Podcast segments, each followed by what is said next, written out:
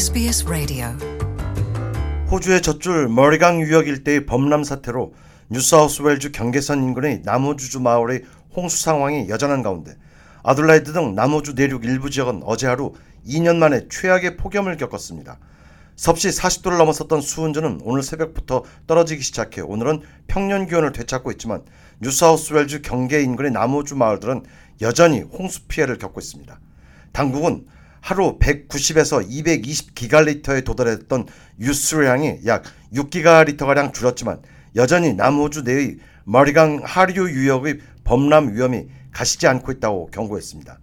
이번 물난리로 남호주주의 와인 산지를 포함한 농가의 피해가 극심합니다.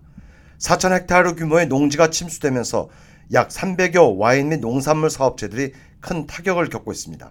뿐만 아니라 주내의 관광 산업 역시 큰 피해를 보고 있는 것으로 알려졌습니다. 남호주 머리강 유역 일대를 대상으로 실시된 한 설문조사 결과 주내의 관광업계는 최소 1억 3천만 달러의 손실을 겪었고 피해액은 세모까지 기하급수적으로 불어날 것으로 경고됐습니다.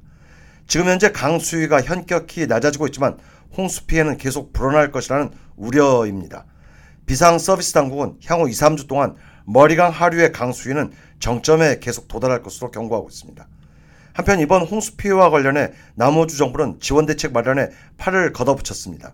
남호주 정부의 피터 말리나우스카스 주총리는 생계 위협을 받게 된 농가나 사업체 최대 만 달러의 재난 지원금을 지급할 것이라고 발표했습니다.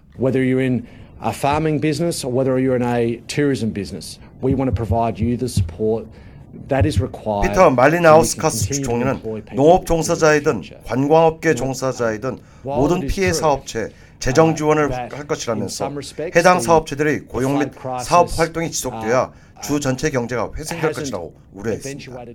이번 홍수 사태로 남호주주의 1,100여 개의 동네가 침수되거나 피해를 겪은 것으로 잠정 집계된 상태입니다. 머리강 유역의 일부 마을의 경우 도로가 완전히 침수돼 차량이 아니라 지역 주민들은 카약을 교통수단으로 삼고 있는 것으로 전해졌습니다. Want to hear more stories like this? Subscribe to our regular podcasts on iTunes.